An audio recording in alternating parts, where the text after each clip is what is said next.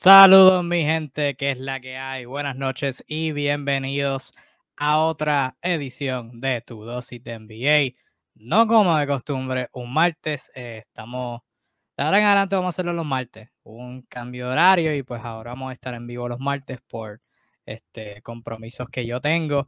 Pero cualquiera sea el caso, estamos, sea un martes, sea un miércoles, siempre le estaremos trayendo el mejor contenido de NBA en todas las redes sociales en español. Así que muchas gracias por sintonizar en esta nueva edición. Hay un par de cositas de que hablar. Eh, hay un par de jugadores que han debutado con sus nuevos equipos. Eh, tenemos algunos equipitos que están haciendo sus ajustes, ¿verdad? Estamos en, en el mejor periodo de la temporada de NBA, en donde ya se están solidificando los puestos de postemporada, ya estamos estableciendo quiénes van serio, quiénes no, los puestos de play, las batallas por los puestos del play siempre están bien entretenidas, pero voy a hablarle un par de cositas, se supone que, que José Arzuro y Mr. Kingpin entren pronto, así que cuando entre pues tendremos la conversación entre los dos, pero por el momento eh, estaré yo hablando. Así que gracias por sintonizar. Saluditos a Steven y a todos. Eh, Steven que, pregunta a qué hora llega Kingpin. Pues no sé, no sé a qué hora llega. Me dijo que llegaba en breve. Veremos a ver este, cuando llega. Pero Steven, voy a hablar de tus Mavericks. Voy a hablar de, de Luca en breve. No todavía, pero, pero ya mismito. Voy a hablar, voy a hablar de ellos durante el transcurso que está entre los temas que, que quería hablar Hoy, como de costumbre, si tienes algún tema que quieres que hable, pues en confianza lo puedes dejar en los comentarios sin más preámbulos. Vamos para allá y obviamente no podemos comenzar un live de NBA en el 1 de marzo sin empezar hablando sobre no los Lakers, porque ya hemos hablado mucho de los Lakers, ni cualquier otra cosa boa. Tenemos que estar hablando del dúo letal de Joel Embiid y James Harden en Filadelfia que cuando pasó el traspaso, pues, ¿verdad? Hubo muchas conversaciones sobre... Parecía un win-win, el, cambio parecía una win-win, en donde eh, los Nets adquirían una buena tercera espada en Ben Simmons, eh, Steph Curry, Andre Drummond, y los 76ers adquirían esa estrella que querían, eh, que quería Darren Morey al lado de Joel Embiid. Y por lo menos hemos visto la parte de la ecuación de de Filadelfia. Todavía no hemos visto lo que, lo que va a traer Brooklyn. Obviamente se reportamos aquí que Ben Simmons tiene problemas en la espalda y no se sabe cuándo vaya a jugar. Quizás evitando ese primer partido de regreso a Filadelfia. No sé, veremos a ver. Eh, pero de la ecuación de Filadelfia hemos visto dos partidos. Y son dos partidos. Ahora bien, una cucharadita de sal. Una cucharadota de sal, mejor dicho. Una cucharón. Una olla de sal. Cuando estemos juzgando estos resultados. Pero los resultados son prometedores. Los resultados son bien prometedores. Son dos partidos, pero los resultados son bien prometedores. Y los oponentes tampoco fueron algo fuera del otro mundo. El primero fue el pasado viernes contra los Minnesota Timberwolves y el último fue, el segundo fue el pasado domingo contra los Knicks de Nueva York en Madison Square Garden. Ambos partidos fueron de visitantes, pero, perdóname, los Sixers ganaron ambos por paliza. 133-102 contra Minnesota, 125 a 109 contra Nueva York en ese cuarto parcial en particular, yéndose en un avance, anotaron 34 puntos, solo permitieron 20. Pero James Harden con Filadelfia en dos partidos, 28 puntos, 9 rebotes, 14 asistencias, 2 robos y medio, 57% del campo, 57% en triples y 94% en tiradas libres. Y iré por partes, pero y obviamente nuestro Ronaldo eh, escribió sobre los récords que James Harden ha establecido ahora con, con Philadelphia en sus primeros dos partidos. Ha sido sensacional. Y esto ya es algo del patrón que ha, pasado con James Harden en momentos donde introduzco a mi compañero Mr. Ray Pin. Mr. Ray Pin, al sur, ¿qué es la que hay? ¿Cómo están amigos de toda Latinoamérica? ¿Cómo estás Kevin? Eh, la demora, aquí estoy en el minuto 6 de esta transmisión para incorporarme en lo que será una nueva edición de tu dosis de NBA. Sí, eso es así. Empezamos a empezar hablando sobre el fit increíble que hay en, Filadelfia con, con, James Harden y Joel Embiid. Harden ha jugado sensacional sus primeros dos partidos. Mencioné las estadísticas.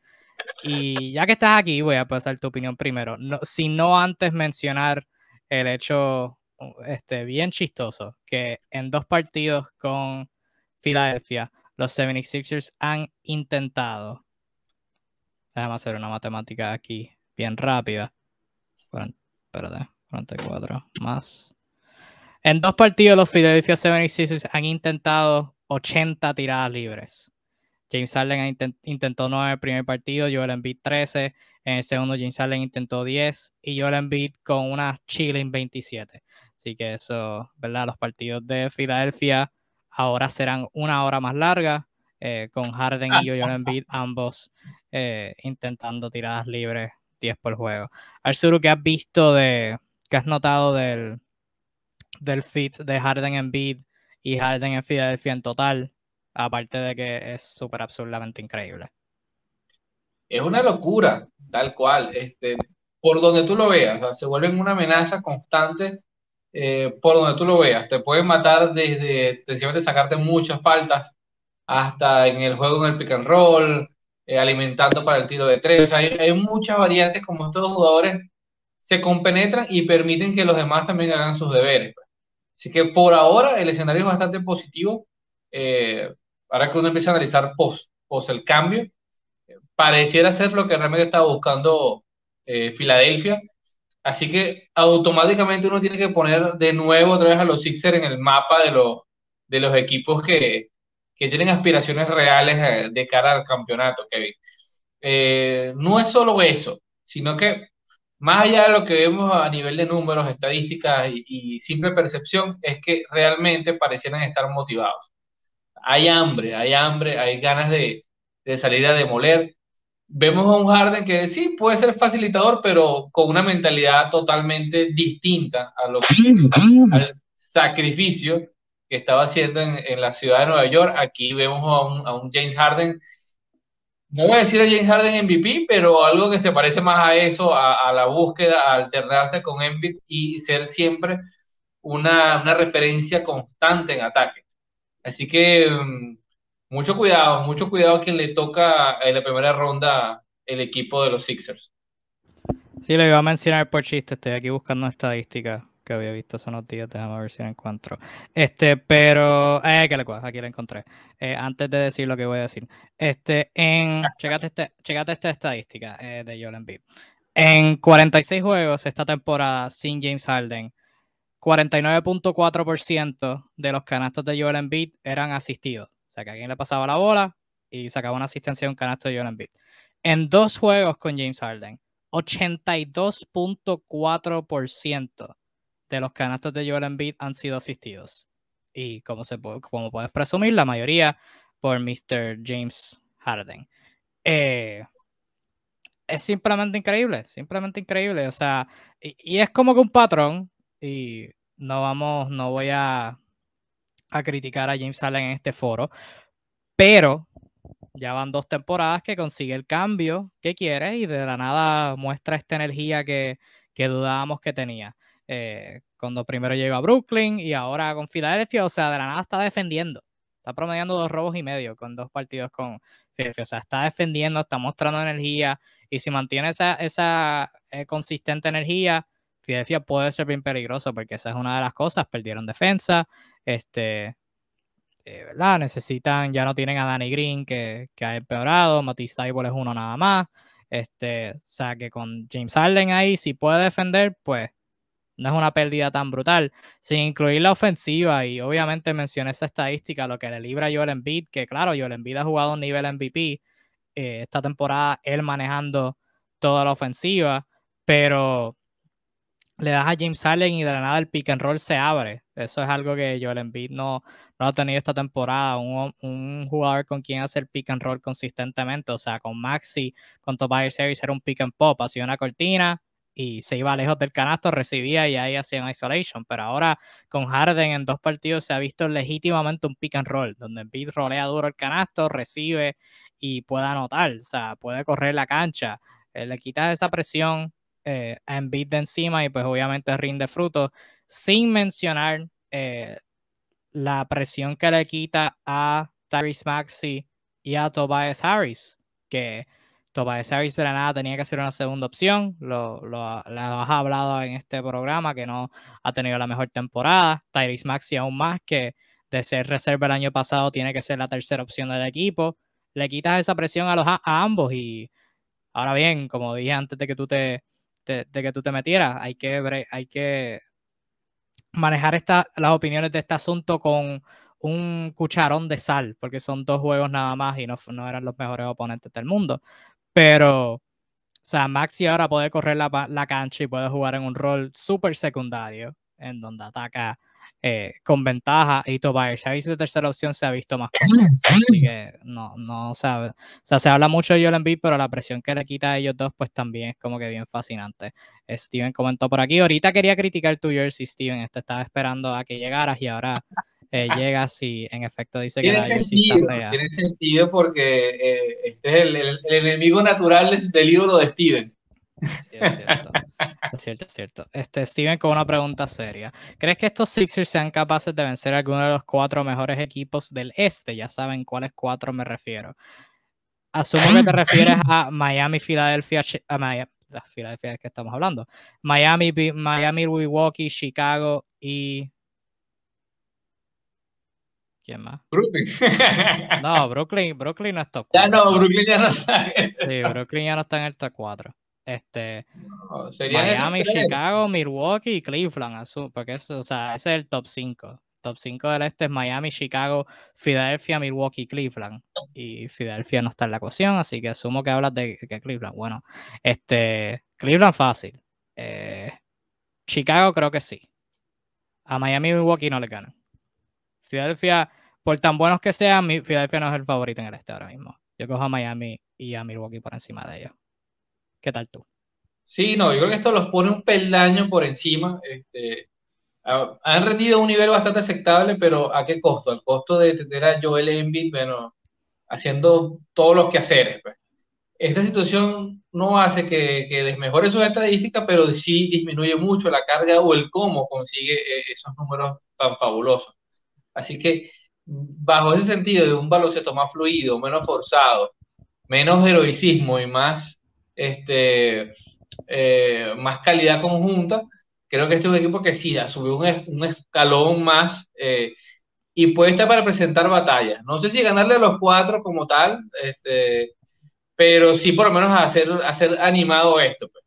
No teníamos una opinión bastante clara del, de Sixers cuando hicimos el, el análisis de off-season, que sí iban a resentir la, la ausencia de Ben Simmons, y creo que no nos equivocamos porque sacando el rendimiento absolutamente absurdo de Joel Embiid, eh, era totalmente forzado la marcha. Es, para poner el ejemplo, lo que pasa con los Sixers hasta antes del cambio es muy similar al, caso de Denver. Pues.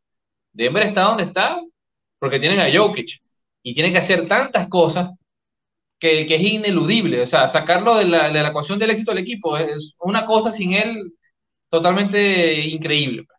Así que em, el hecho de sumar un jugador de nivel que tiene James Harden, que yo sé que mucha gente ahorita en este momento lo, lo detesta, vamos a decirlo así, y, tiene sus razones y no lo critico porque realmente es bastante... Hay muchas dudas acerca de su honorabilidad, eh, pero el tipo es un crack. Pues. O sea, no nos olvidemos de eso. Un tipo que hasta hace poco era un MVP. Este, y está demostrando en dos partidos que sonará poco, pero que tiene el nivel de cambiarte el juego si le das la oportunidad, si dejas hacer lo que mejor sabe hacer él. Este, así que tener dos jugadores de ese calibre claramente le da a los demás equipos mucho trabajo de qué ocuparse. Esto no es un secreto. Eh, así que, en definitiva, creo que está para luchar, para luchar en una serie de tú a tú con uno de estos. Coincido. No están tampoco a nivel de decir, le van a ganar a Milwaukee. No, apuesto a Milwaukee todas las veces posible. Y a Miami, me voy con Miami pues mucho más sólido. Este, además que tiene una banca bastante más interesante. Eh, a los otros dos, sí. Yo creo que a los Caps le pueden meter una serie muy buena y ganarle. Y, y en el caso de Chicago, eh, también, también. A menos que Alex Caruso saque su, su nivel MVP y se dedica a marcar a Harden. Así que, mm, pero, ¿qué te digo yo, Kevin, con estos Sixers? Sí creo, no quiero pecar de eufórico porque son dos partidos, ¿no? Son dos partidos. si bien Tobias Harris ha perdido, eh, digamos que presión, yo tampoco lo noto cómodo. O sea, de verdad no lo noto todavía como que sigue inconsistente. Eh, Maxi ha tenido un temporada, dadas las circunstancias, de verdad hay que, hay que quitarse el sombrero.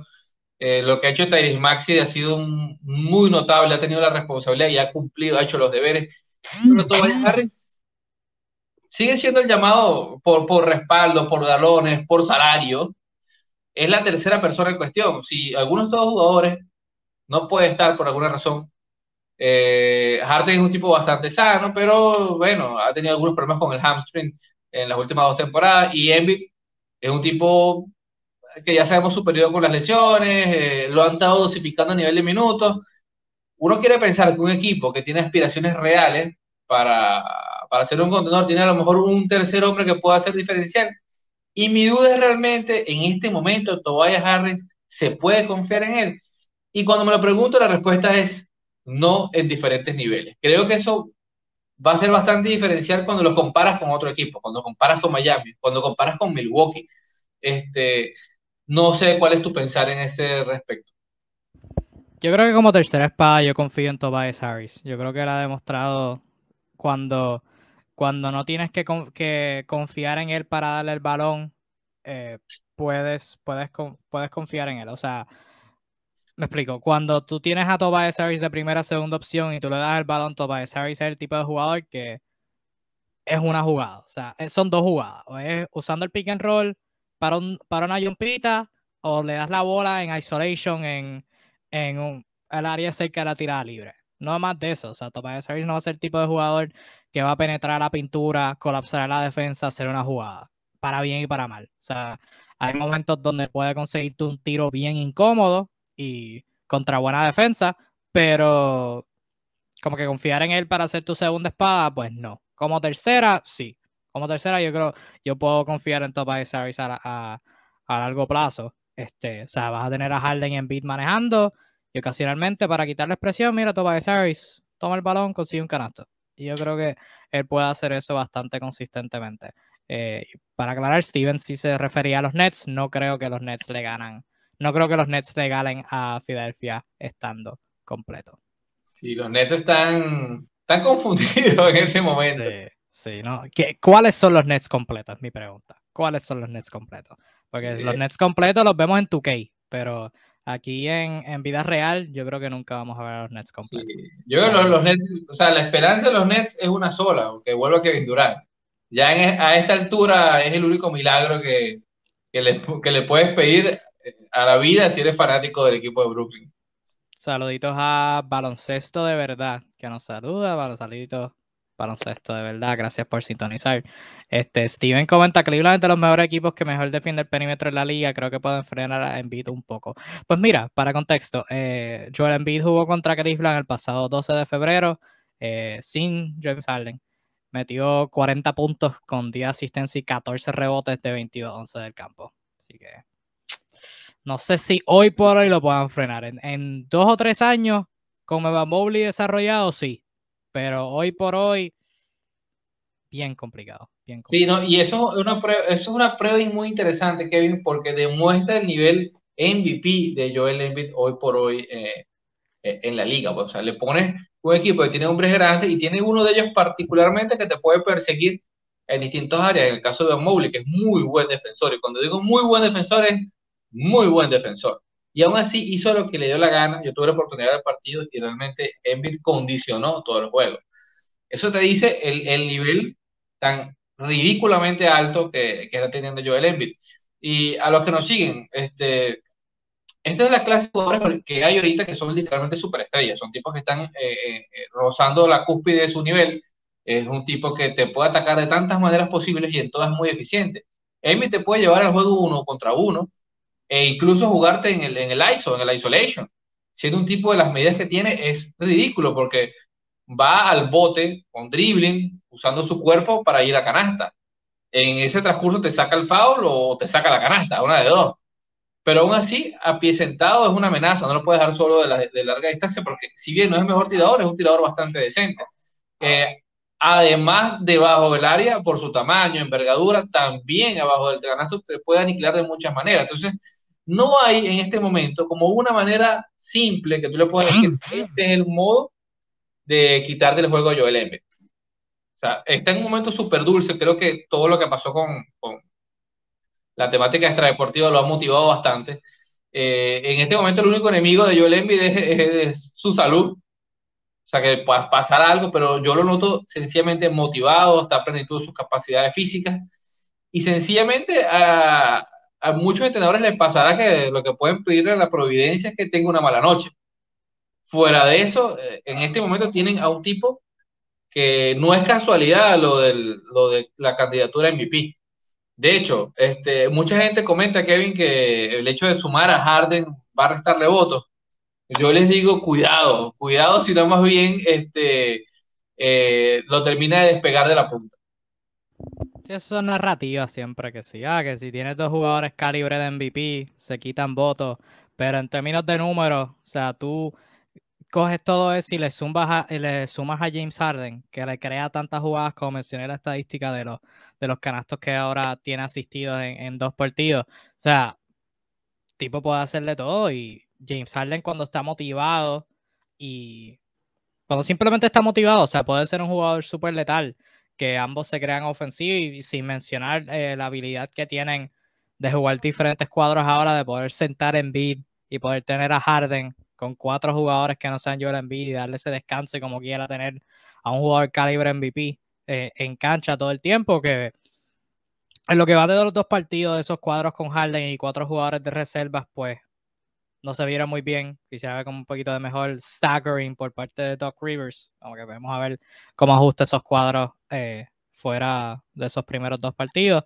Pero eso que tienen, la presión que le quita a todo el mundo, y lo mencioné de chiste, pero realmente la presión que le ponen a la defensa con su habilidad de, crear falta. O sea, ambos en los últimos años, desde que Harden comenzó a jugar un nivel MVP, han estado en el top, en el top 2, top 3, los dos de tiradas libres intentadas por juego. Y los pones a los dos en el mismo equipo. O sea, ese juego contra Nueva York, brutal, brutal, brutal, con su habilidad de, de crear, de buscar el contacto y tener la reputación que le canten esas faltas. O sea, los dos lo pueden hacer y James Harden le pone presión a los defensores del perímetro, Joel Embiid le pone presión a a los hombres grandes. O sea, es una, es una receta increíble que tienen. Ahora mi única preocupación es la profundidad, porque perdieron a su centro suplente, que de hecho firmaron a DeAndre Jordan, que ah, no soy tan fanático de la firma, no soy tan fanático de la firma, eh, pero eso es algo que perdiste a Andre Drummond, que como reserva estaba jugando muy bien detrás de Joel Embiid. Eh, perdiste a tu mejor tirador. Eh, quizás ahora, ¿verdad? Te hace falta como que ese tirador eh, súper brutal que en dos partidos no lo han necesitado, pero eventualmente lo van a necesitar, a menos que Danny Green despierte. y entonces, o sea, perdieron esas dos piezas, también perdieron a Mención, pero Mención no estaba jugando. Pero sí, como que tiradores y esa profundidad que no tienen. pues, pero vamos a ver cómo juega DeAndre Jordan. Yo no estoy tan optimista. DeAndre Jordan en, en los últimos dos años se ha visto eh, horrible. La situación con los Lakers no la culpo mucho porque con todo el mundo que no sea LeBron, ni Malik Monk, ni Anthony Davis en ocasiones se ha visto horrible. Eh, así que no lo culpo por eso, pero en Brooklyn y los periodos que sí tenía para brillar en Los Ángeles, o sea, tipo, el, de, verticalidad no le queda casi nada. De fuerza no le queda casi nada. O sea, el tipo no, no le queda nada. Y honestamente Willie Colistein es mejor, mejor opción. Paul Millsap es mejor opción de Small Ball 5. El mismo Paul Reed es mejor opción, honestamente. Pero, pero vamos a ver qué pasa. ¿Tú, tú difieres de, de la, de, de la, sobre la firma de Andre Jordan? Rápidamente. No, no es que difiero, sino que entiendo que a la altura que estamos del campeonato, con lo que está en el mercado, no es que haya muchas opciones, pues. O sea, básicamente están buscando a alguien que, que pueda sumar centímetros eh, y, ver qué pasa, pues ver, no sé. Es cierto, de Andre Jordan físicamente, o sea, porque el tema es físico, un jugador que siempre fue muy físico y si ya no tiene eso, poco más te puede ofrecer. Y es lo que está pasando, está en la curvatura natural, este, cronológica, y se está notando, bueno, de forma ridícula, lo hemos comentado desde el principio de la temporada, o sea, luce bastante, bastante deteriorado su juego. Eh, sin embargo, dado como está el mercado, bueno, es, es, una opción que puedes tomar y en el peor de los casos, cortarlo. Pero no hay mucho más. Fíjate que en este momento los Lakers están, están tratando de adquirir a Wenjen Gabriel, que era como el tercer pivot de Portland hace un par de años. O sea que no hay mucho material ahorita en, en, todo lo que es el, el mercado eh, libre de jugadores que están de agentes. Así que bueno, a esta altura, Daryl Mowry tiene que sencillamente tirar los dados. Un jugador que pueda darle algo de pick and roll y, por lo menos darle minutos. Pero no hay mucho más, no hay mucho más, así que hay que jugársela con lo que hay. Sí, sí, definitivo. Y puedo entender también el aspecto de como que añadir un veterano y ese tipo de cosas. Eh, eso también lo... Consejo. Sí, exacto. puedo entenderlo desde esa perspectiva, pero... La gran responsabilidad, Kevin, aquí para mí la tienen tres nombres que, tienen la oportunidad de dar elevar su rendimiento y, dar lo que en teoría es lo que pueden hacer, pero han quedado en deuda un poco, que es el turco Furkan eh, Korkmaz, eh, George Nian y eh, el señor Danny Green. O sea, el trabajo de ellos son los tiradores del equipo, son los tiradores que quedan en el equipo. Y tener minutos cuando estos jugadores están en cancha les va a otorgar inevitablemente oportunidades para hacer lanzamientos en algunas ocasiones solos tienen que meter la bola. Este es el momento de ellos.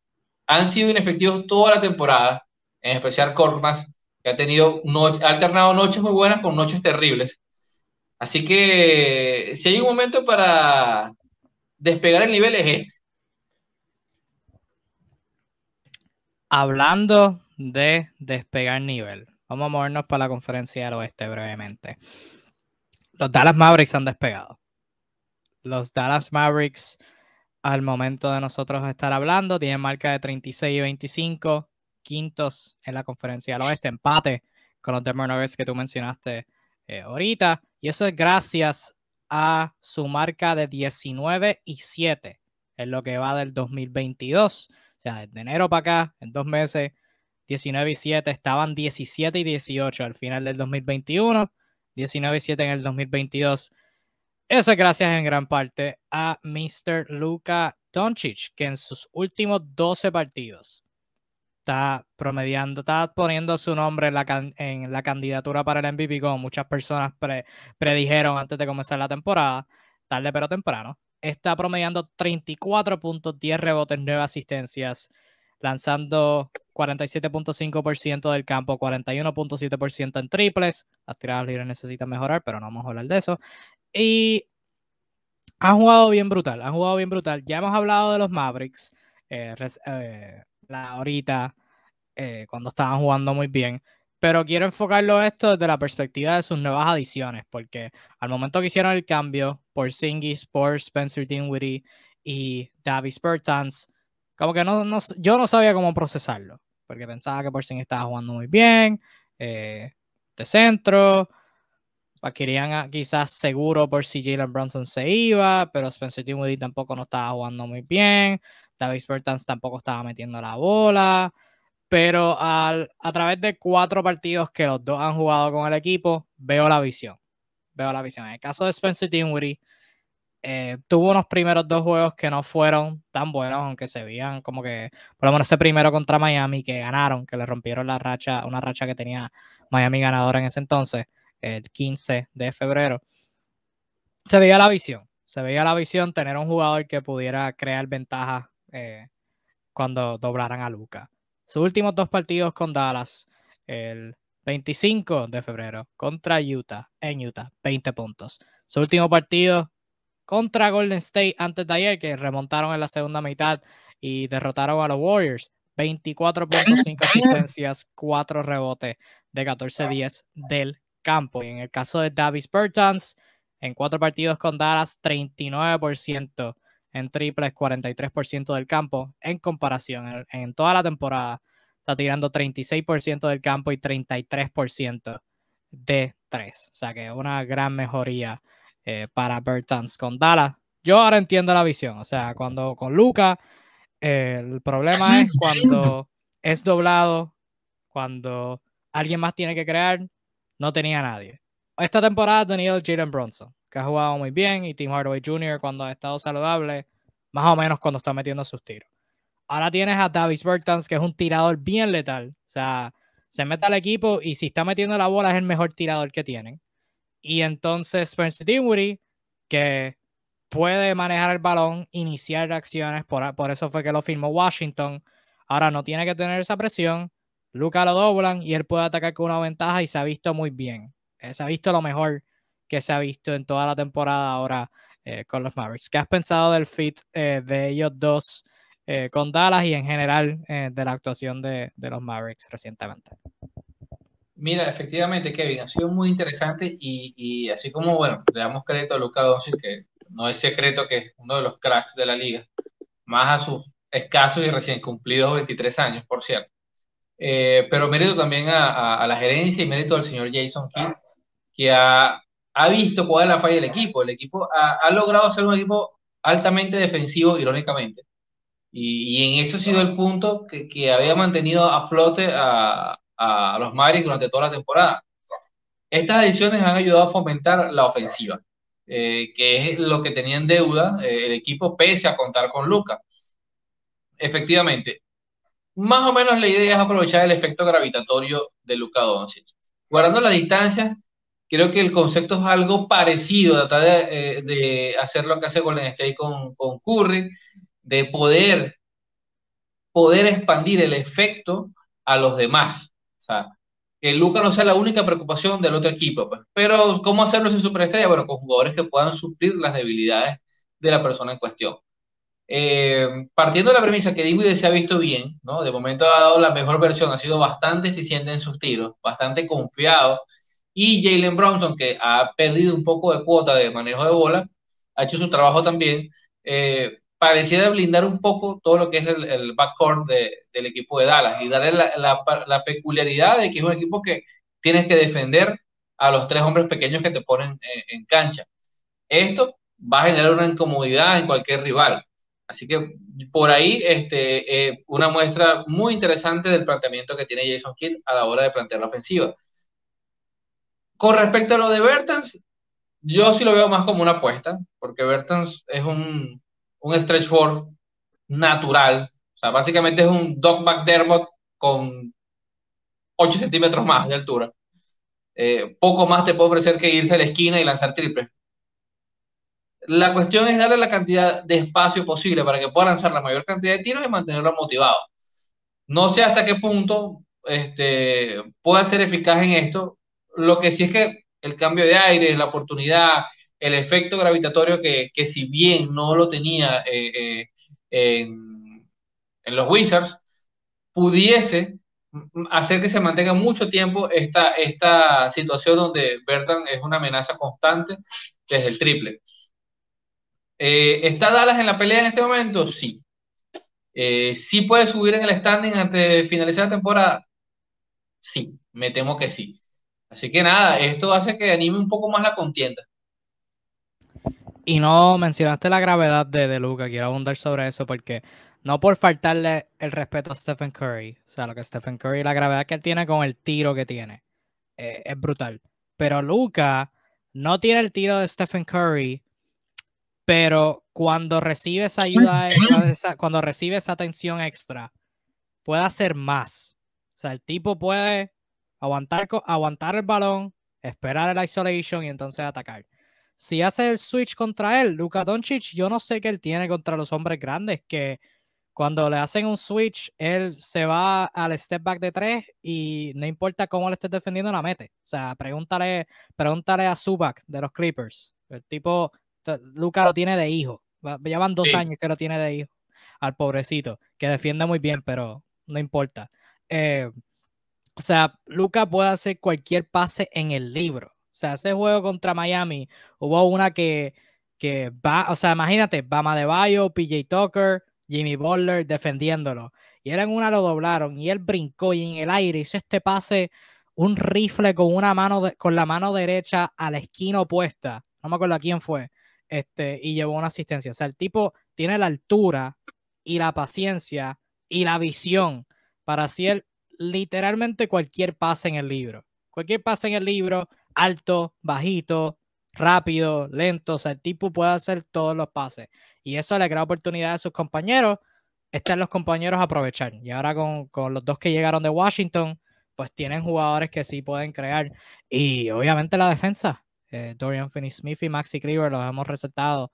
Este, juega muy bien. Cleaver tiene la versatilidad, o sea, a veces defiende eh, o sea, a la pivots de su posición. Contra Phoenix estaba defendiendo a Chris Paul y Devin Booker en ocasiones. O sea, el tipo puede defender de 1 a 5 legítimamente. Y Dorian Finney-Smith, que yo no sé cómo él hace en donde en ocasiones no, le, no hay jugadas cantadas para él, pero aún así da todo el esfuerzo imaginable en defensa. O sea, yo no sé cómo, cómo alguien puede hacer eso. O sea, que mucho crédito a ellos dos. Y Lucas, oye, que tipo una maravilla, niño pródigo. Baby Goat, como dice uno por ahí. sí, sí, sí. ha estado jugando bien brutal. Lucas y los Mavericks, mucho crédito a ellos. Ahora bien, antes de pasar a, tema libre, no sé si el Suru quiera comentar algo en tema libre, pero yo quiero tomar este segmento para hablar de, los Utah Jazz y hablar, hablar de los Utah Jazz con fundamento. No simplemente decir están jugando muy bien, son favoritos del campeonato, ni tampoco decir, ciertamente no decir no importa cuán bien esté jugando Utah, son Utah y no van a ganar un campeonato. Vamos a hablar con sustancia aquí, porque tengo números, tengo estadísticas que, me han llamado la atención. Tenía, tenía una hipótesis y las estadísticas me han comprobado esta hipótesis. Primero que todo, antes de entrar a la hipótesis, los Utah Jazz, para contexto, 38 y 22, cuarto lugar en la conferencia del oeste. Estaban top 3, Memphis les pasó pero siguen ahí en el top 4. Y aún así están jugando muy bien. O sea, tienen defensa y ofensiva ambas en el top 5. Su ofensiva en particular eh, tienen el mejor offensive rating en toda la NBA al momento de, de nosotros grabar esto. O sea, están tercero en puntos por juego, noveno en puntos permitidos, eh, cuarto en porcentaje de, campo, eh, cuarto en porcentaje de triples, primero en en triples encestados. El defensive rating está top 10. O sea, en ambos lados de la cancha está jugando bien brutal. Y en el mes de febrero tienen marca de 8 y 1 con su única eh, derrota siendo contra los Lakers, irónicamente. Contra los Lakers, mira qué equipo. Pero mi hipótesis que yo tenía, y quiero tener tu, quiero tener esta conversación contigo porque yo viendo a los Utah Jazz, digo, están jugando muy bien. Si tú miras los números, te dicen que están jugando muy bien. Pero se siente diferente. Se siente bien diferente a lo que han hecho el año pasado. Para bien y para mal, dependiendo a quién le pregunte. Para mí es para mal. O sea, hablando de, de cómo Utah se ve para la postemporada. De las preocupaciones que teníamos era, o sea, el juego se pone lento, tienen que crear en isolation, han tenido sus problemas. Uno, y dos, los cuadros pequeños. Y por eso hicieron la firma de Rudy Gay y la de Eric Pascal, pero mayormente con, con Rudy Gay de centro. Entonces yo veo a Utah y yo digo, esto es bien diferente al año pasado. O sea, el año pasado la conversación con Utah era el movimiento del balón. O sea, creaban una ventaja en pick and roll, la bola volaba por la cancha, creaban un tiro abierto casi todo el tiempo este año se ha sentido como que han ido un poquito más lento y se han alejado de ese estilo de juego. Así que me puse a buscar y tengo estadísticas que me comprueban que sí, en efecto, los Utah Jazz están jugando bien diferente este año en comparación al año pasado. No necesariamente bien ni mal, porque, pero mejor offensive rating en toda la, toda la, eh, en toda la liga, toda la asociación este año, pero están jugando bien diferente. Así que tengo varias estadísticas. Al sur, ¿estás ready? ¿Quieres escucharlas? Primero que todo, no te voy a obligar a escuchar. Fuerte claro. Ok. Primero que todo, el pace. El paso, el número de posesiones que tienen eh, por 100 posesiones. En el 2020-2021, o sea, la temporada pasada, su pace era uno de 99.37. promedio de posesiones que creaban. Número 16 en toda la NBA. Este año están creando dos posesiones menos. 97.92, número 21 en toda la liga. 99.37 el año pasado, 97.92 este año. Puntos en la pintura. O sea, jugaban en ping and roll, creaban ventajas, conseguían un triple o conseguían un tiro en la pintura. La temporada pasada promediaron 44.2%. 44.2 eh, puntos en la pintura, nada de por ciento. Número 24 en toda la NBA. O sea, mucho movimiento del balón, conseguía un tiro de afuera. Esta temporada están promediando 48.1 puntos en la pintura. Número 10, toda la NBA. O sea, mucho más isolation. Están logrando más penetraciones al canasto. Y estas cuatro que voy a dar ahora son las que realmente me preocupan. Aquí yo las vi yo. Bandera roja. Bandera, bandera, bandera, bandera roja. Canastos asistidos. Mueves el balón, consigues un lo que, lo que hablé con Joel Embiid, o sea, canastos que generan, son generados por asistencia. La pasada temporada, el 57.3% de sus canastos eran asistidos. Esta temporada, el 54.8% de sus canastos son asistidos, o sea, 3% menos de sus canastos son asistidos. Posibles asistencias, o sea, no asistencia por juego, pero pases que llevan a tiros que pudieron haber sido asistencia, independientemente se fallen o se metan, eso es lo que es posible de asistencia. La pasada temporada, 44.9 posibles de asistencia. Esta temporada, 41.8. Y estas últimas dos son las banderas rojas sangre. Rojas roja sangre. Pases hechos por juego. No hay nada que, que analizar ahí. Pases hechos. Yo te la paso a ti, un pase. Tú me la pases a mí, dos pases. Pases por juego. El año pasado Utah promedió 289.4 pases por juego. Esta temporada están promediando 267.9 pases por juego. O sea, 22 pases menos por juego. Y la última, puntos generados en catch and shoot. Pasar el balón, alguien recibe afuera, tiro catch and shoot. Puntos que han generado con esas jugadas. La pasada temporada, 32.8 puntos en catch and shoot, número 3 en toda la NBA. Esta temporada solamente 25.7 puntos generados en catch and shoot, número 28, antepenúltimo en toda la liga. Todo eso para decir que los Utah Jazz se han alejado de, del estilo de juego que, que les daba frutos y me preocupa a la hora de la postemporada. Habiendo escuchado todo eso, ¿qué piensas tú, El Sur? ¿Qué has pensado de Utah esta, esta temporada, de ese estilo de juego? Mira, eh, lo primero que me viene a la cabeza es inconsistencia, ¿no? Este, más allá de lo sistemático que lo estoy viendo ahora que lo presentas, este, y está bastante interesante, hay jugadores que realmente están muy lejos del nivel del año pasado. Y cuando digo eso, te digo inmediatamente a Jordan Clarkson. Jordan Clarkson está lanzando la misma cantidad de volumen de juego, que es, de tiros, que es bastante alto, pero con una eficacia totalmente inferior. Pues.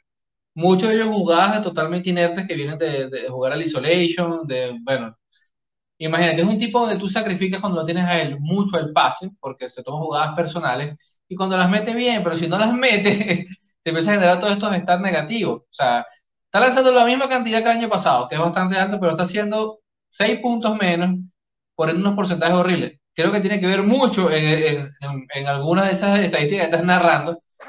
Y, e incluso, este, si vemos las estadísticas de las 30 días para acá, vamos a ver que Bogdanovich también se ha lanzado un descenso notable en, en todo lo que hace. Y cuando lo ves en el juego, ves un poco pérdida de la confianza. Una cosa que uno recuerda mucho de la, edición de Utah del año pasado eh, es los automatismos. Pues. Eh, cómo el equipo jugaba mucho de memoria, buscando el triple, buscando los pases de esto hacia afuera, la rotación de jugadores hacia las esquinas. Y este año, cuando ves el mismo partido de Utah, eh, por momentos recurren con mucha frecuencia, algo que ya vimos en, el playoff, al, al Donovan Sálvame. vamos a jugar a ir a la canasta y ver qué pasa. Se, allí, a nivel perceptivo, repito, es donde vienen mis dudas con Utah. Parecieran menos confiados. Entonces, ya ahí se resiente la idea. Estas estadísticas que tú mencionas, Kevin, no es más que una, una, una afirmación de que sí, hay menos confianza en, el planteamiento del equipo. O sea, no es a eso lo que jugamos, no es tanto lo que jugamos.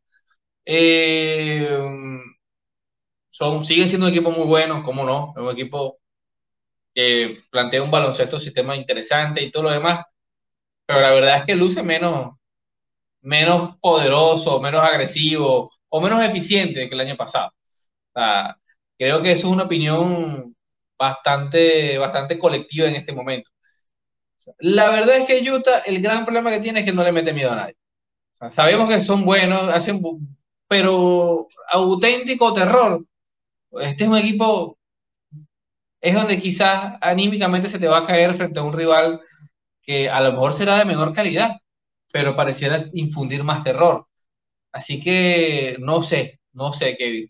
Yo repito, bastante fanático de lo que hace el Queen Snyder. Eh, me encanta el cierto sistema. Fan de la dupla eh, Gobert y Mitchell. Pero se necesitan otras cosas. Se necesitan otras cosas y esas otras cosas no es que no funcionan, sino que yo particularmente siento que no funcionan tan al reloj como lo que se venía haciendo. Y quizás esto es estrategia para prepararse para la postemporada, porque a la postemporada siempre caen en el estilo de juego que tú mencionaste del Donovan Sálvame. Pero hacerlo por una temporada completa, pues no sé. Y no es solamente Donovan, como tú mencionaste, Jordan Clarkson está atacando más en isolation y pues, tú mismo lo dijiste bien, cuando no las metes, como que da dolores de cabeza.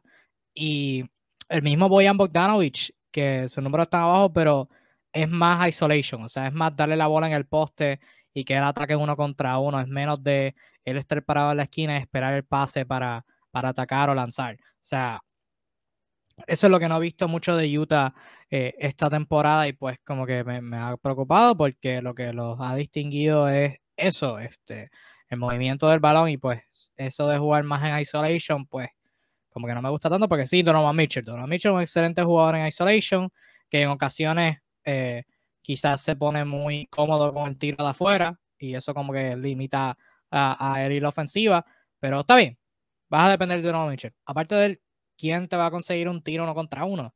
O sea, Boyanovich no es alguien de crear ventaja, o sea, va a anotar tiros de afuera. Si es solo, bien. Si es, si es incómodo, pues eso es lo que va a tirar. O sea, no es, alguien que como que, te, no, que no tenga un dribble bien brutal, una rapidez bien brutal para como que crear espacio así per se. O sea, va a tirar un tiro mayormente incómodo, que acaso algún fake y algún fadeaway que le cree espacio, pero fuera de eso, nada. Jordan Clarkson menos. Jordan Clarkson va a tirar, va, va a lanzar y que sea lo que Dios quiera. O sea, no va, no va a crear espacio ni crear una ventaja ni nada así. Eh, Mike Conley, esta etapa de su carrera, no. Eh, quiero hablar de Rudy Gobert en breve, pero no tienen como que ese jugador que pueda crear esas ventajas. Así que desde esa perspectiva eso preocupa. El cuadro pequeño ha sido, o sea, para contexto, el cuadro con cuadro pequeño me refiero a Rudy Gay de centro, porque esa fue la razón que la firmaron, para tener eso eh, en el bolsillo, para cuando vengan los playoffs y vengan con un cuadro pequeño, puedan ajustar. El cuadro pequeño esta temporada ha sido horrible, ha sido asqueroso ha sido pésimo. Cualquier sinónimo de mal encaja perfectamente. Utah ha usado esta temporada por al menos 20 minutos, 20 cuadros diferentes, de cinco, combinaciones de cinco hombres.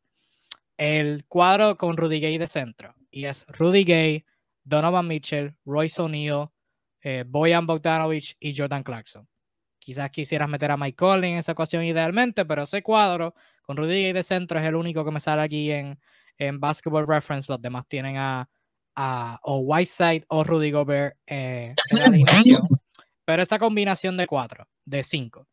Boyan Bogdanovich, Jonah Clarkson, Rudy Gay, Donovan Mitchell, Royce O'Neal. Ha jugado 39 minutos. Diferencial de puntos de ese cuadro es de negativo 28.2. El peor. El peor que tienen.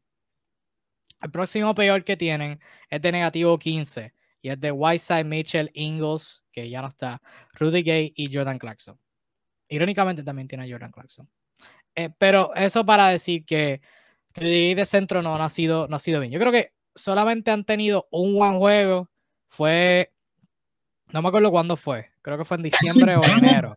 Fue contra Denver en Denver y con el cuadro pequeño en el cuarto quarter, con Rudy Gay de centro, sacaron a Rudy Gay, a Rudy Gay, sacaron a Nikola Jokic de la pintura y lo obligaron a defender y crearon buenos tiros con, con ese cuadro, con Jokic teniendo que defender a Gay, teniendo que salirse de la pintura y teniendo que correr. Fuera de ese juego, ha sido todo negativo. O sea, Rudy Gay no es un buen defensor, menos si tiene que estar debajo del palo contra hombres grandes. O sea, en, en espacio no es como que el jugador más rápido del mundo. O sea, que Utah de por sí no tiene buenos defensores en el perímetro, aparte de Royce O'Neal, y cuidado. O sea, es bueno, pero no es si es el mejor tuyo, pues como que está en problemas. Y entonces le quitas el protector del aro, que era el como que es el, el que limpiaba todo el desastre. Y tienes a Rudy Gay metido en una esquina, y no tienes defensa en la pintura, pues sea, no, no puedes crear, no puedes limpiar nada y tienes todo bien sucio en defensa, sin mencionar en ofensiva que no tienes a Rudy Gobert haciendo cortinas para abrirte el juego y pues todo se cae. ¿Qué has pensado del cuadro pequeño de, de, Utah tratando de experimentar con eso? Totalmente inefectivo, pero algo que sorprende realmente. Eh, nosotros lo habíamos comentado que era interesante, que podían hacer, pero al mismo tiempo era una apuesta. Eh, el uso de Pascal ha sido bastante poco, ya hemos discutido eso, eh, que creo yo que podría ser más interesante en situaciones así, por su fortaleza, en todo caso. Ellos han apostado por Rudy Gay, que es un jugador bastante interesante, bueno, pero tiene todos estos bemoles que tú has mencionado. Pues. Defensivamente no es el mejor, nunca lo ha sido, nunca lo fue. O sea, no, no es que estamos descubriendo el agua tibia. O es un jugador que en este momento de su carrera no está en, el nivel físico idóneo como para afrontar este, un juego de small ball tan directo. Pero bueno, es, a lo que apostó Utah, es lo que consiguió, vamos a decirlo así, en el mercado. Y, y, y, los resultados están ahí. O sea, de verdad que es bastante poco atractivo, ¿no? Pero fíjate, tú mencionas nuevamente que esos cuadros, está son nuevamente. cuando tienes un, un, un, cuadro así, este, es básicamente darle la pelota a Clarkson. Eso, eso, hay que tenerlo, también sacarlo, extrapolarlo antes de echarle la culpa a los demás. Eh, y cuando tienes un Clarkson, como ha jugado este año, que se tira esos momentos de lanzar cuatro de seguida y no la está metiendo y tira la quinta vez, yo uno aplaude, ¿no? La confianza, pero ya han pasado cuatro meses de competición y la confianza no ha sido suficiente, pues. Este, o sea, realmente cuando vemos las estadísticas de Jordan Clarkson, de los últimos 21 días, está haciendo un 25% del triple está lanzando casi 7 veces por partido. O sea, no es que no es un lanzador ocasional, te lanza 7 triples y te mete un cuarto de esos triples. Eh, y a veces es el momento, se supone que bueno, es, el momento para crear o, o, mantener una ventaja o descansar. Y si te están siendo inefectivo en esas situaciones, no te sirve. Tan sencillo eso como que no te sirve. Eh, entonces vamos a caer en lo mismo. Utah va a necesitar la mayor cantidad de minutos posible con la llave que ya que es Gobert y Mitchell. Varía lo que se hace alrededor, pero tienen que jugar para competir con esos dos ahí. Y lo demás queda muy en el aire. El año pasado funcionó con Clarkson, que estaba bastante eficiente. Hay un galardón que, que se le otorgó por eso y totalmente merecido. Eh, pero esta no es la situación. Pues realmente en, este momento hay muchas cosas a nivel individual. No voy a achacárselo todo al, sistema. Que sencillamente no están funcionando, que no parecían ser las piezas correctas o no están en el momento correcto. Eh, pero sí, eh, esa manera de querer implantar una variante que Small Ball, al menos por ahora, no pareciera ser un, una variante que te va a garantizar algún tipo de ventaja situacional. Por el contrario, parece un proyecto eh, no, jamás finalizado. Y hablando de los problemas a nivel individual, una perfecta transición para acabar esta conversación hablando de Rudy Gobert. El rol, específicamente, el rol de Rudy Gobert en la ofensiva.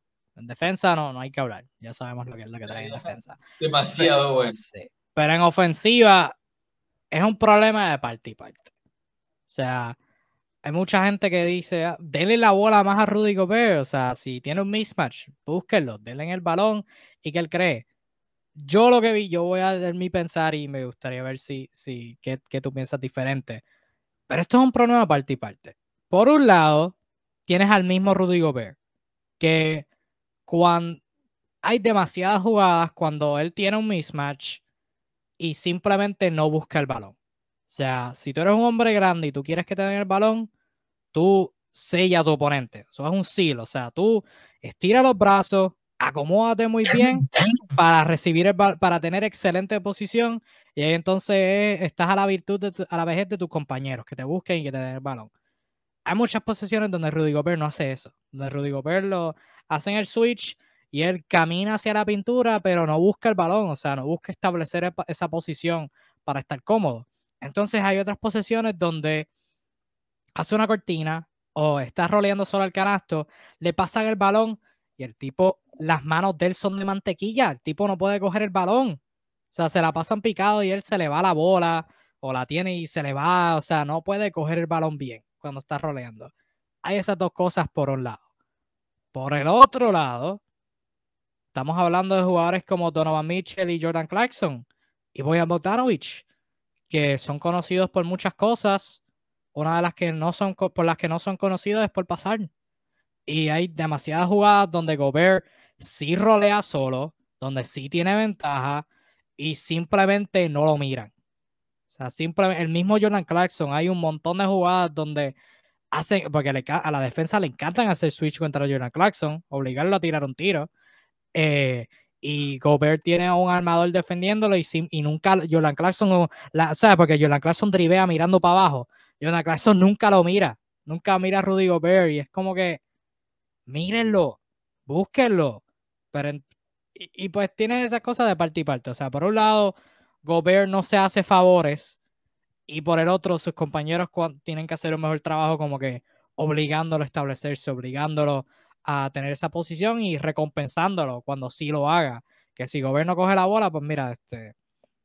O sea, tú como, tú como compañero tienes que dársela. Tienes mucha razón. Este, y hay datos que fundamentan esa razón. Uno de ellos es que Rudy Gobert este año juega más minutos que el año pasado promedio, casi tres minutos más para ser exacto, y lanza eh, medio tiro menos. O sea, realmente tiene más tiempo en cancha, pero tiene menos acción en ofensiva. Y es curioso, siendo el año precisamente más efectivo de su carrera y uno de los años que, ojo, es una estadística que no estamos hablando, ¿no? Hay que ver cómo termina la temporada, pero va a ser algo histórico, va a, ser va a cerrar el año con 70% de efectividad en el tiro de campo.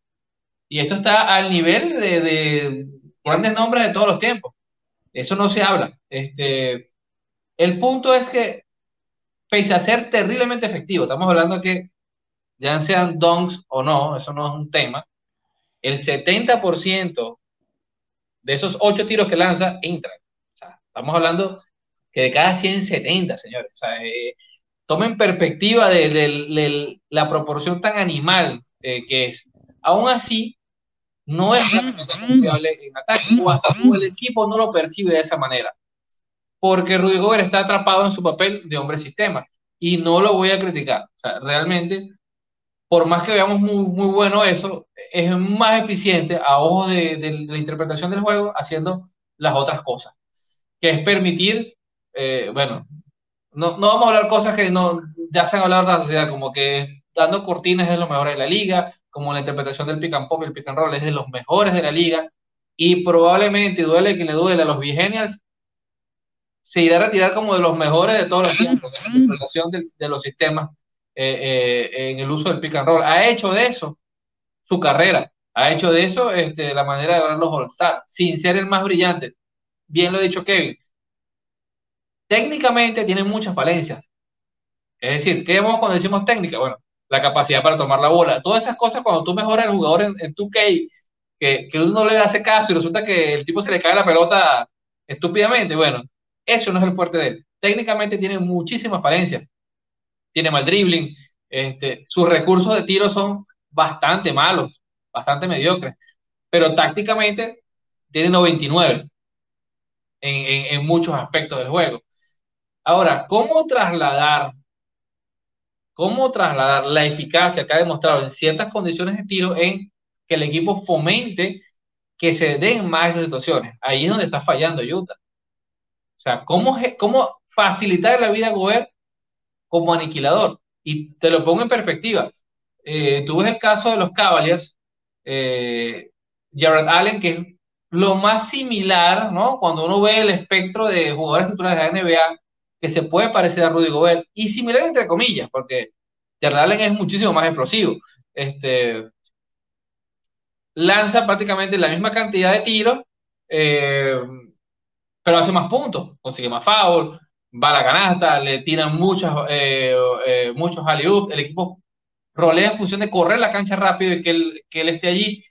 En el caso de Utah, no, el país es mucho más lento, obligan a todo el juego donde él baja, eh, rolea, va a N cantidad de pantallas, entonces todo eso sedimenta mucho el, el, el, juego. Habría que ver hasta qué punto el equipo puede fomentar esa variante y ayudar a que, a que el tipo una vez que está a cuatro metros de la canasta es terriblemente eficiente. O sea, ¿cómo hacérselo más fácil? ¿Podría hacerlo? Yo creo que sí podría hacerlo. Pero obviamente aquí estamos, Kevin, en una bifurcación filosófica. O sea, implicaría seguir cambiando el esquema que está jugando. Jugadores como Jordan Clarkson no va a pasar la bola, o sea, no tienen esa mentalidad de alimentar al hombre grande. allí es donde, donde eh, se diferencia un poco el asunto. Sí, no. No, parte y parte. Yo lo comento, no ambas partes tienen que mejorar y veremos a ver si lo pueden hacer esta temporada. Eh, tengamos un comentario de NBA Discussions. Asumo que este, asumo que este Steven, por, por las preguntas que hace. Eh, nos pregunta por qué Luca es el mejor jugador joven del planeta con diferencia al resto y si creemos que Luca es mejor que Harden. Bueno, este, en términos del mejor jugador joven del planeta, porque, ¿verdad? No me he sentado a pensarlo, pero eh, creo que tiene un excelente argumento para hacerlo, es top 2 al menos. Eh, si Zion se pone saludable, creo que tenemos una mejor conversación, pero Lucas hace más en ofensiva y mejor que todo el mundo. O sea, lo mencionó ahorita, o sea, todo el pase en el libro lo puede hacer, el tiro de afuera quizás puede mejorar, los tiros libres pueden mejorar, pero la paciencia que demuestra y todo lo que tiene en ofensiva, o sea, un repertorio perfecto, de los mejores, de los repertorios más completos en toda la liga, independientemente de edad. Y si en defensa está intentando, como está intentando este año, pues es simplemente sensacional. O sea, está, está defendiendo. Ya ese argumento de que Luca no defiende, o sea, es absurdo ya. está esforzándose, está, está esforzando legítimamente. Sí, ya en cuestión de talento, pues hay, hay personas que lo tienen, hay personas que no, pero se están forzando y, y no es horrible, o sea, es promedio. Es promedio y a veces sobre promedio, diría yo. Este, termino tu segunda pregunta, si creo que Lucas es mejor que Harden. Esta temporada está teniendo una mejor temporada que Harden, pero mejor en términos de, de, lo que han hecho en los últimos dos, tres años, no. Pero esta temporada sí. Sí, obviamente Harden tiene que compartir con, ha compartido con jugadores más animales de la canasta, eh, mientras Lucas es, Lucas, está solo en un universo de posibilidades, sale el, guy to go, como dicen los, los, americanos, y va a tener 200 oportunidades más unas para, para comentar canastas. Y referente a tu primera pregunta, Steven, del, si es el joven más maravilloso, fíjate, yo ahí difiero, y los que me conocen saben que mi caballito de batalla, mi caballito de batalla, por cierto, es mi tema libre, el momento de tema libre, Kevin. Este, mi, hablemos de mi caballito de batalla. Mi caballito de batalla se llama Ya Moran solo Dios sabe. Lo que, le hizo a tu Spurs ayer no te, no te gustó. No, o sea, yo, yo, tuve una, yo vi el partido y tuve una mezcla de dolor y alegría, porque así como que Dios santo, los está violando. Y por otro lado, qué linda manera de hacerlo. Ayer ya Moran hizo al menos cuatro canastas de galería. Sea, y cuando decimos de galería es algo que va a quedar en una biblioteca dentro de 20 años cuando alguien googlee en YouTube o, o como se llama en la plataforma de videos en aquel momento este, y busque highlights de Jamor, estoy seguro que de las cuatro, al menos dos van a estar en un video de compilado. O sea, hizo un dunk absurdo. Jacob Pollard aniquilado. Hizo un, eh, un buzzer beater sin ángulo, que bueno, si tuviese playoff, rivaliza con el que, el que metió Kawhi Leonard. Y encima se lanzó un tiro de otro buzzer beater eh, para la mitad del, del, partido desde media cancha, también, sin contar las pequeñas canastas, dribbling, o sea, una vez más demostró todo el potencial, sin hablar de que superó su, su career high, llevándolo a 52 puntos, cuando el partido anterior había logrado ya esa, esa, esa meta a, a 146, siendo el primer eh, Grizzly de la historia con 50 puntos en un partido, que es el único, partido, el único equipo que le faltaba por tener un jugador de esas características. Todo esto suena muy bonito, pero más allá de eso, ¿quién es legítimamente Jan Morant? O sea, estamos hablando eh, de un tipo que permanentemente ha estado añadiendo cosas a su juego. Y ahí es a lo que yo voy. Eh, sin desmeritar a Luca. Luca es un, un niño genio desde el principio. O sea, lo que Luca te ofrece ahorita es un poco mejor de lo que te ofreció desde el día uno. O sea, Luca llegó con el paquete completo. O sea, no hay nada que haga ahorita muy diferente de lo que hacía al principio, salvo defender, por lo menos a nivel ofensivo. En el caso de Yamora, lo que a mí más me enamora de él es que realmente en, en este ciclo de estos tres años, cada temporada ha venido con cosas nuevas. O sea, y cuando digo cosas nuevas, literalmente como que una herramienta que no tenía, que ahora la tengo. O sea, como si tuviese un videojuego, eh, ah, compré esta, esta arma que no tenía. O sea, y ha sido así, es un defensor bastante eh, habilidoso, su físico atlético se ha, bueno, ha sido exponencial. O sea, cuando ves lo que hace en cancha es sencillamente inhumano. Estamos hablando de un poder de salto, una capacidad de físico. Está siendo el mejor definidor de tiros bajo el aro de la liga. Ahí es un base armador. Esto es un tema histórico. O sea, está siendo agresivo como pocos. En la era menos agresiva de finalizaciones al aro, está siendo el más agresivo. Y, esto es notable, esto no es una cosa como para, para, pasarla debajo de la mesa. O sea, literalmente está haciendo de su juego eh, una herramienta súper útil para su equipo. Por otro lado, te consigues con que ese salto que ha tenido ha habido a la par con el de sus compañeros. Ha sido a, a todas, todas un líder natural. O sea, es un tipo que mantiene un buen humor a los compañeros, que pese a tener estos números absurdos, no resinte del pase y no hace o no genera la percepción de que es un, un amasador de bola. Y es curioso porque realmente lo es, como todo buen anotador, y tiene unos, unos el tilín de las pérdidas que, como todo jugador, esas características siempre va a tener. Un alto número de, de turnovers.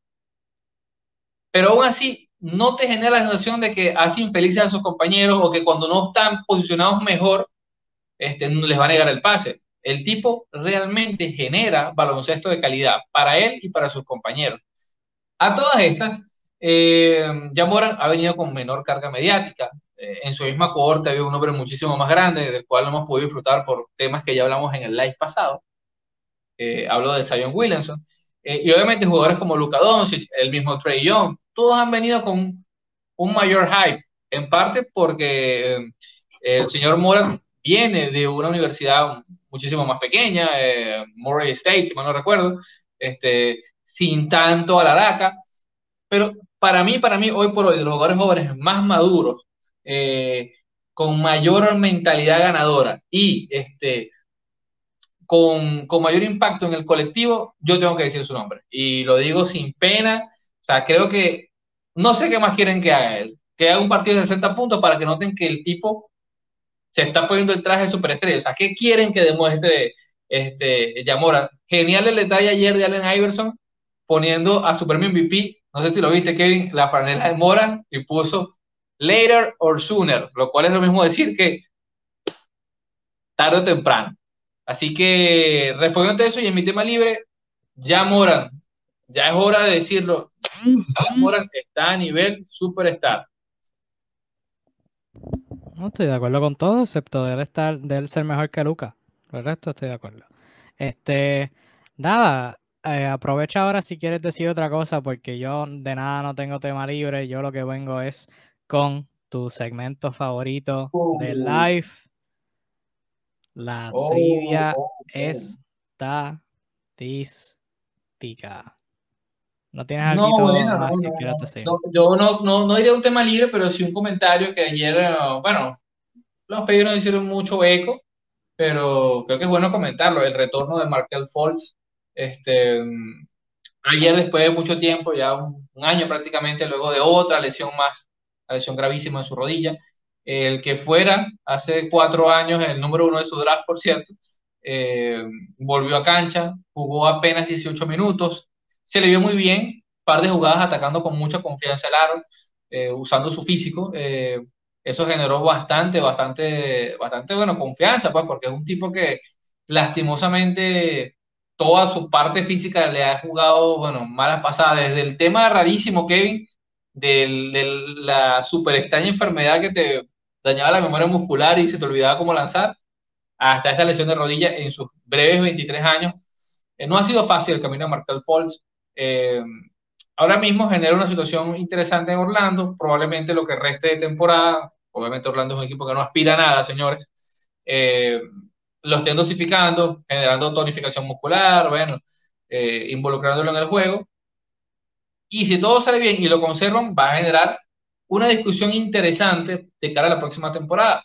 Eh, recordemos que Orlando, básicamente, de cara al año que viene, tiene tres bases jóvenes todos muy interesantes, todos con, con buen perfil desde el área universitaria y a una edad temprana. Eh, hablo de Cole Anthony, que ha tenido un gran año, ha sido una de las notas positivas del equipo, del, del hermano el, hermano malito de lo, del Miami Heat.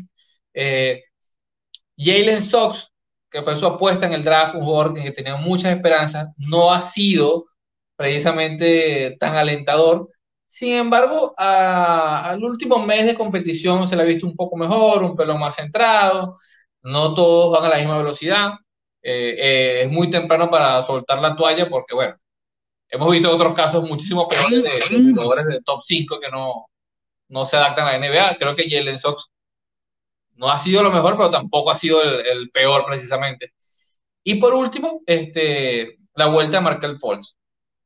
Sí nos queda eh, la duda no sé Kevin, tu opinión, que si de lo poco bueno que hemos visto, sobre todo el año anterior eh, de Markel Fultz, ¿cuál es el verdadero nivel estando sano de él? O sea, es un tipo, un starter a toda prueba, es un tipo que aún tiene posibilidades de tener algún tipo de nivel estrellado, o sencillamente es alguien que va a ser un eterno dolor de cabeza. Eh, aún así, Orlando va a estar en la, en la incómoda posición de tener que, que hacer con esos tres jugadores de perfiles relativamente similares porque prácticamente hay dos puestos. alguien va a quedar por fuera. Uno de los tres, dudo que los pongan a jugar o usar una moneda de cambio. Así que me genera mucha duda eh, qué puede hacer Orlando de cara al año que viene. Ahora que saben que Franz Wagner es un jugador legítimo, que va a tener más minutos el año que viene con toda seguridad. Y eh, Jonathan Isaac, que debe volver pronto. y eh, es un tipo que, que, está renovado recientemente, así que deberían tratar de probar cómo, cómo vino tras, tras, la lesión también gravísima que tuvo. Así que bueno, me interesa qué puede lograr Orlando Magic este, con, con la cantidad de talento joven que, que, tiene a disposición de cara a la siguiente temporada. Futuro el potencial de Michael Force para mí es un tema bien interesante. O sea, porque cuando se lesionó estaba jugando muy bien. Los porcentajes quizás no tan buenos, pero si se puede mantener, contestando tu pregunta, si se puede mantener saludable, si averigua qué le pasa con el tiro, este, puede jugar a un nivel cercano a ser All-Star. O sea, no necesariamente All-Star, pero borderline All-Star.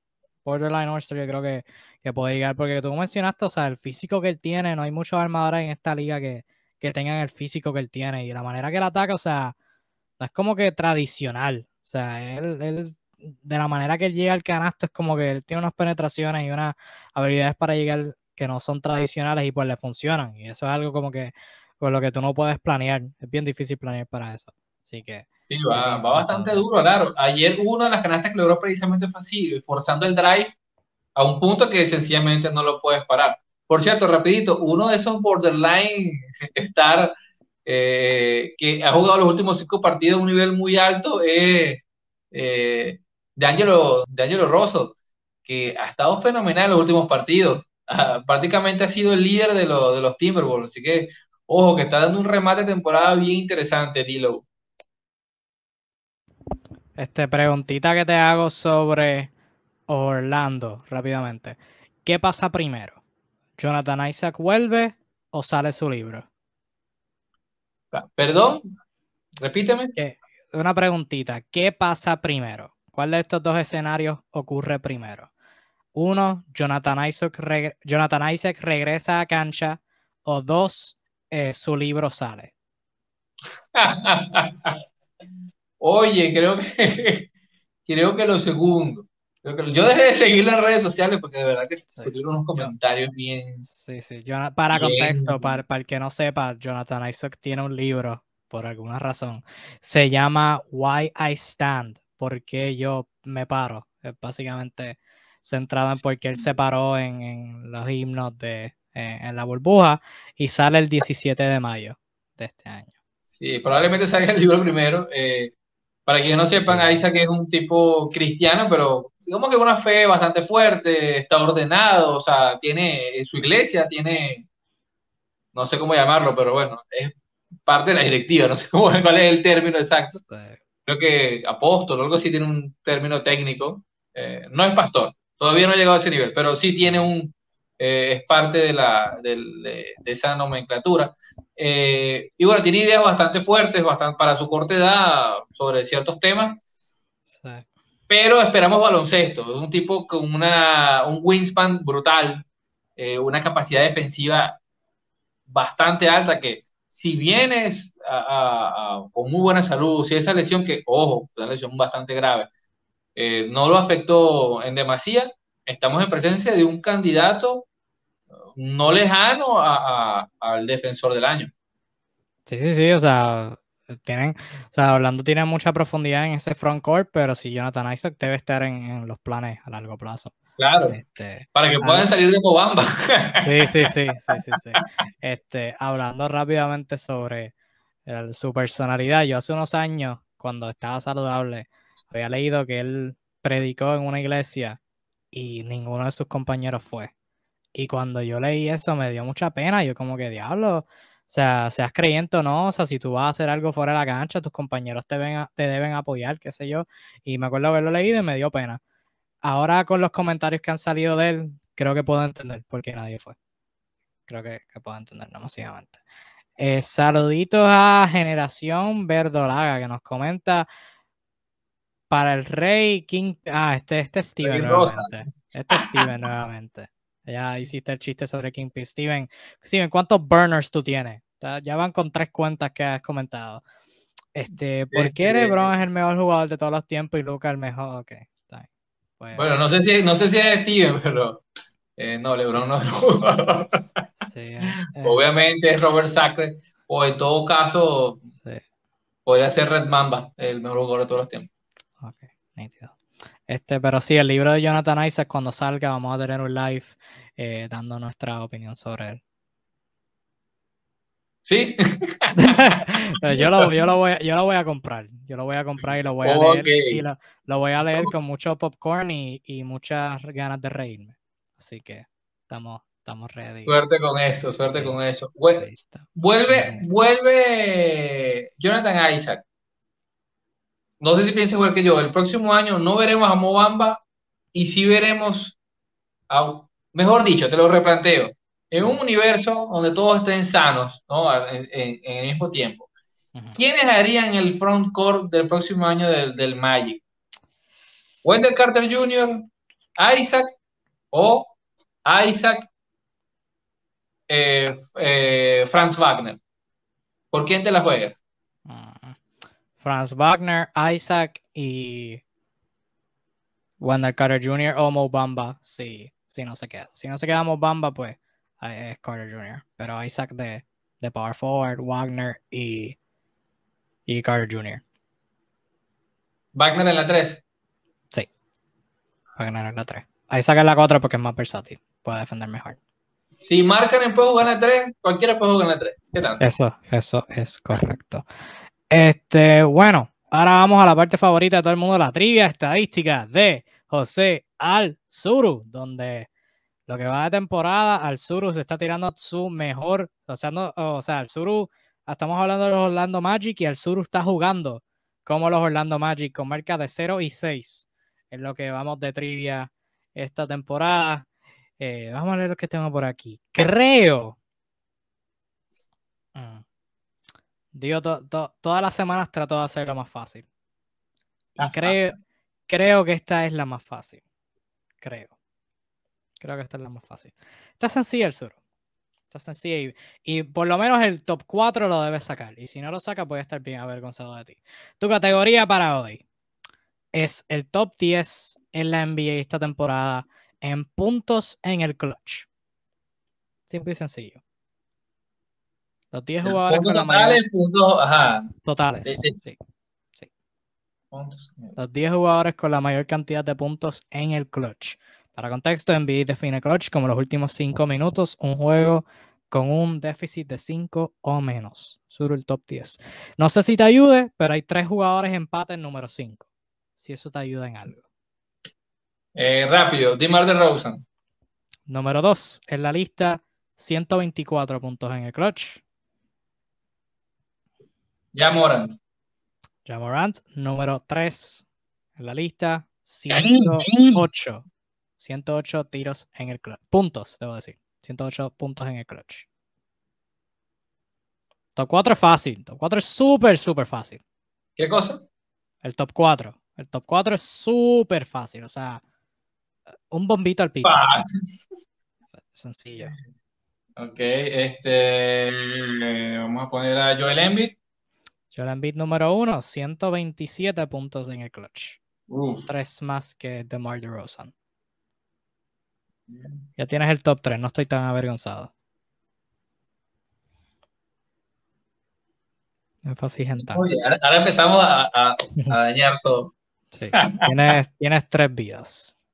Como de ¿Tres vidas o cinco? Yo te no me acuerdo. Vamos con Luka Doncic.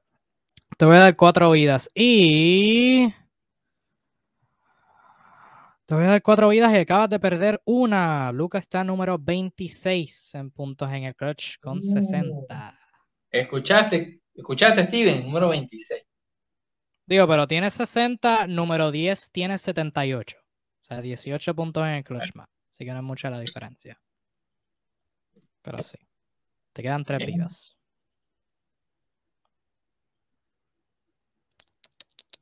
Nikola Jokic. Ahí ya sacaste el top 4. Nikola Jokic número 4 con 94 puntos en el clutch. Sacaste el top 4, no estoy avergonzado. Ahora, ahora simplemente voy a estar decepcionado si, si pierde. No voy a estar avergonzado. Sí. Está bien, está bien. Un poquito menos, un poquito menos. Eh, jugando para no estar 0 y 7 en las trivias de esta temporada. Mm. Ok, ya tenemos a DeRozan, ya tenemos a Embiid, ya tenemos a Jokic. Mm, nos queda, nos queda, nos queda, nos queda, nos queda, nos queda, nos queda. Te queda de 5 al 10. Para que te queda para adivinar. LeBron James. LeBron James, empate en número 5. Como te mencioné, hay tres jugadores empate en número 5 con 86 puntos en el clutch. LeBron es uno de ellos. Seguro está empatado con Reggie Jackson, no, no estoy jodiendo. que sí, Reggie Jackson es uno de ellos. Bueno, yo lo único que voy a decir es que la trivia estadística la última vez dijiste un nombre jodiendo y terminó siendo el nombre que te jodió. ¿Cuál fue? Fue, fue esa clavín, ¿no? Fue Domantas Sabonis. No me acuerdo, no me del trivia, pero era Domantas Sabonis y no lo dijiste. Qué asco. Lo único que voy a decir. Lo único que voy a decir. Ah, ya tenemos el. Ya tenemos, tengo el top 5 ya, ¿no? Bueno, hay dos jugadores más que están en empate número 5. Ok, pues sí, pero tengo del 1 al 5 realmente. Sí. Este... Eso mismo. Eh, wow. Trey Young. Trey Young no está en el top 10, está número 19 con 68 puntos en el clutch. Está a un, a un, punto de, de no estar en el top 10. A 10 puntos de, estar, de no estar en el top 10. Okay. Ya se, complicó. Este, te quedan dos vidas. Los cinco nombres que te quedan, el único consejo que te voy a dar es que no son nombres obvios. Steven, Alzuru es el Lebrón de las trivias, el que más pierde. O sea, quiere decir que soy muy bueno, pero pierdo. no, porque el Suru siempre se queda a ley de 4, a ley de 5. O sea, que llegas a la final, pero pierdes. Ah. Sí, sí. Eso es lo que Ah, pasa. ¿Qué, qué, qué le hago? Sí, sí, sí, exacto. Se lo dio Steven, no lo dije yo. Ajá, Pero si te quedan totales, cinco nombres y no son como que los más obvios. Puntos totales. Puntos totales. Piensa, sa- piensa salud. Ya que estamos hablando de totales, piensa en jugadores Sí, sí, tienen, tienen jugadores que, que, que no han perdido muchos partidos. Eh, bueno, yo, yo voy a. Este es medio fallón en el clutch, pero bueno, juega muchos minutos. Jason Tatum.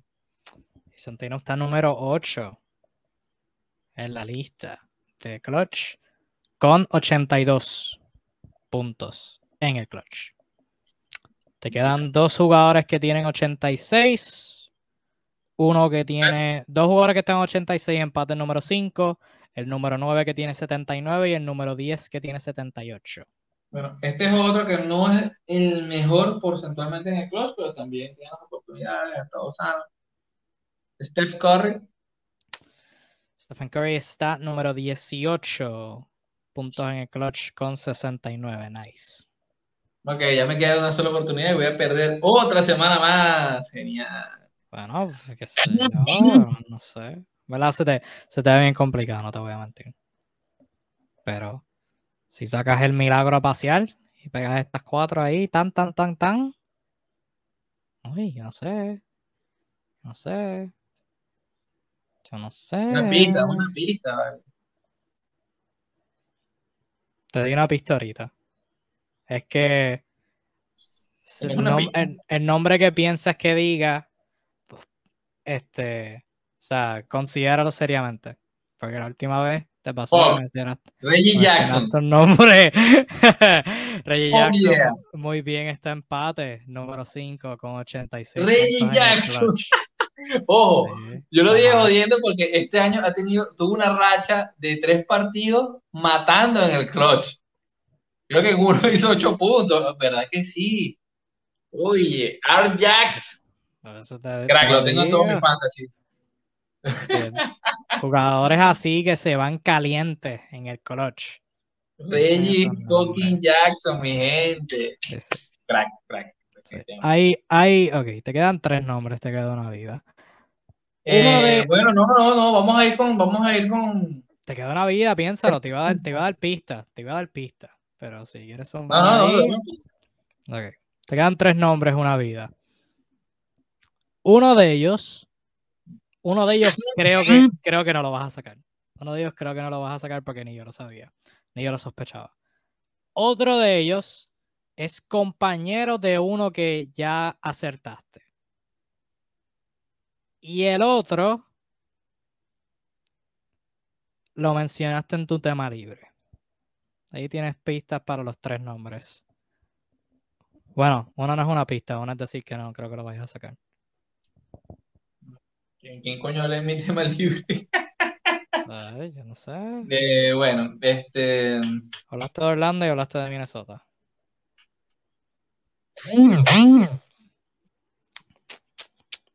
Y otro es compañero de alguien que ya mencionaste. Piensa compañero estelar que se ha mantenido saludable. Zach Lavin, número 10 en la lista. Excelente. Tiene, tiene 78 puntos en el clutch. Carl Anthony Towns. Y ahí se te fue la vida. Ah, Carl Anthony Towns no está.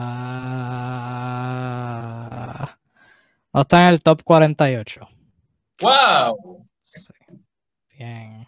Solo me digas que es Anthony Edwards.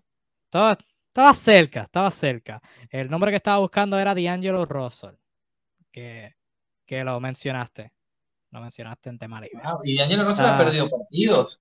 Está empate con LeBron y Reggie Jackson con 86 puntos en el clutch.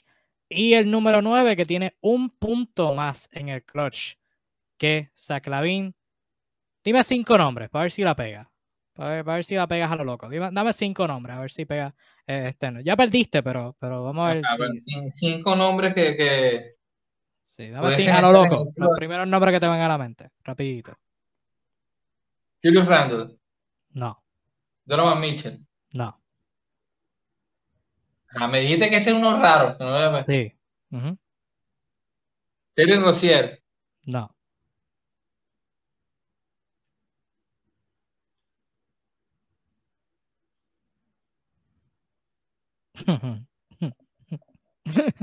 No te ríes. Dame, dame, dos nombres más. Es que yo tampoco lo sabía. Cuando miré este, yo, ¿qué hace este men aquí? ¿Qué hace este men aquí? Bueno, está Reggie Jackson.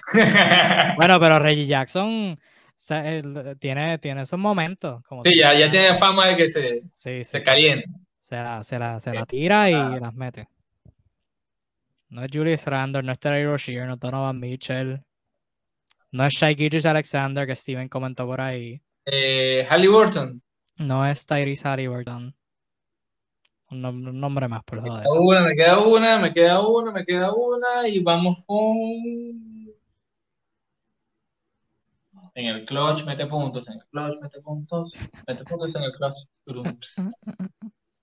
eh, no.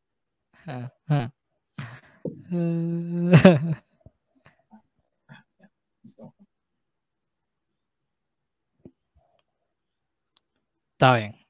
Vamos a dejarlo ahí. Número 9 en la lista. Cam Johnson. No. No es ese. No es, no es John Collins, como Steven está comentando. El número 9 que estábamos buscando era Kyle Kuzma. Oh, oh, Kyle Kuzma oh, tiene 79, Ángeles, 79 puntos en el clutch. Que de hecho, Kyle Kuzma mirando minutos en el clutch. Ha jugado la tercera mayor cantidad de minutos en el clutch esta temporada. Un minuto más que Jason Tatum. Así que tiene unos minutos. Tiene, Steven comenta con razón, no lo adiviné porque quería esa. Tremendo. Nítido. Bueno, Arzuru, eh, como siempre, terminamos en una nota depresiva este el programa. Tu marca baja a 0 y 7 en adivinanzas clutch esta temporada. Y debo advertirte que las fáciles se me están acabando. No, te, estoy tirando, te estoy tirando todas las fáciles y no las estás sacando. Eh, ya lo que queda es bastante complicado. Así que y ya la, siguiente semana es este, eh, top 5 de jugadores que han recibido pelotazos en la cara. bueno, tengo un par de estadísticas raritas. Una de ellas no es esa, pero, pero tengo. A ver que te deciste por encima para que te vaya. Top 5 de jugadores que han metido más canastas con su mano menos hábil. ¿Te imaginas? Bueno, tengo para que, para que vayas preparándote mentalmente. Tengo estadísticas de mayor distancia viajada esta temporada. Tengo líderes en faltas técnicas. Tengo mayor cantidad de tiradas libres técnicas tiradas. Tengo mayor cantidad de canastos y vale de tres. Vamos a ver qué más. Tengo mayor cantidad de tapones en intentos de tres. Tengo tengo par, tengo par aquí de. Taibul. tengo, tengo par de estadísticas aquí bien raritas. Así que. No se fácil, pero nada. Ya entendí, me, tocan más semanas de derrota. pero te imaginas que una de esas imposibles la saque. Este. pero bueno. Nada, con eso finalizamos esta edición de Tu También muchas gracias por tu sintonía y como mencioné al principio, nos movemos de horario, por lo menos hasta mayo. Este, yo por mi horario fuera de fuera de esto, pues estoy medio complicado los miércoles, así que lo movemos a los martes, misma hora de siempre, 7 pm, como de costumbre, trayéndole el, mejor contenido de NBA en español sin importar el horario en todo Facebook. Así que muchas gracias por, eh, por su sintonía. Manténgase comunicados con nuestros posts y todo ese tipo de cosas. Y cerramos con el comentario de Steven que dice, ya la otra semana no serás LeBron, sino Jerry West.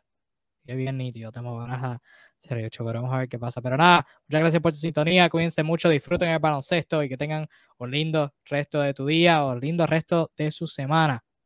Chao. Bye bye.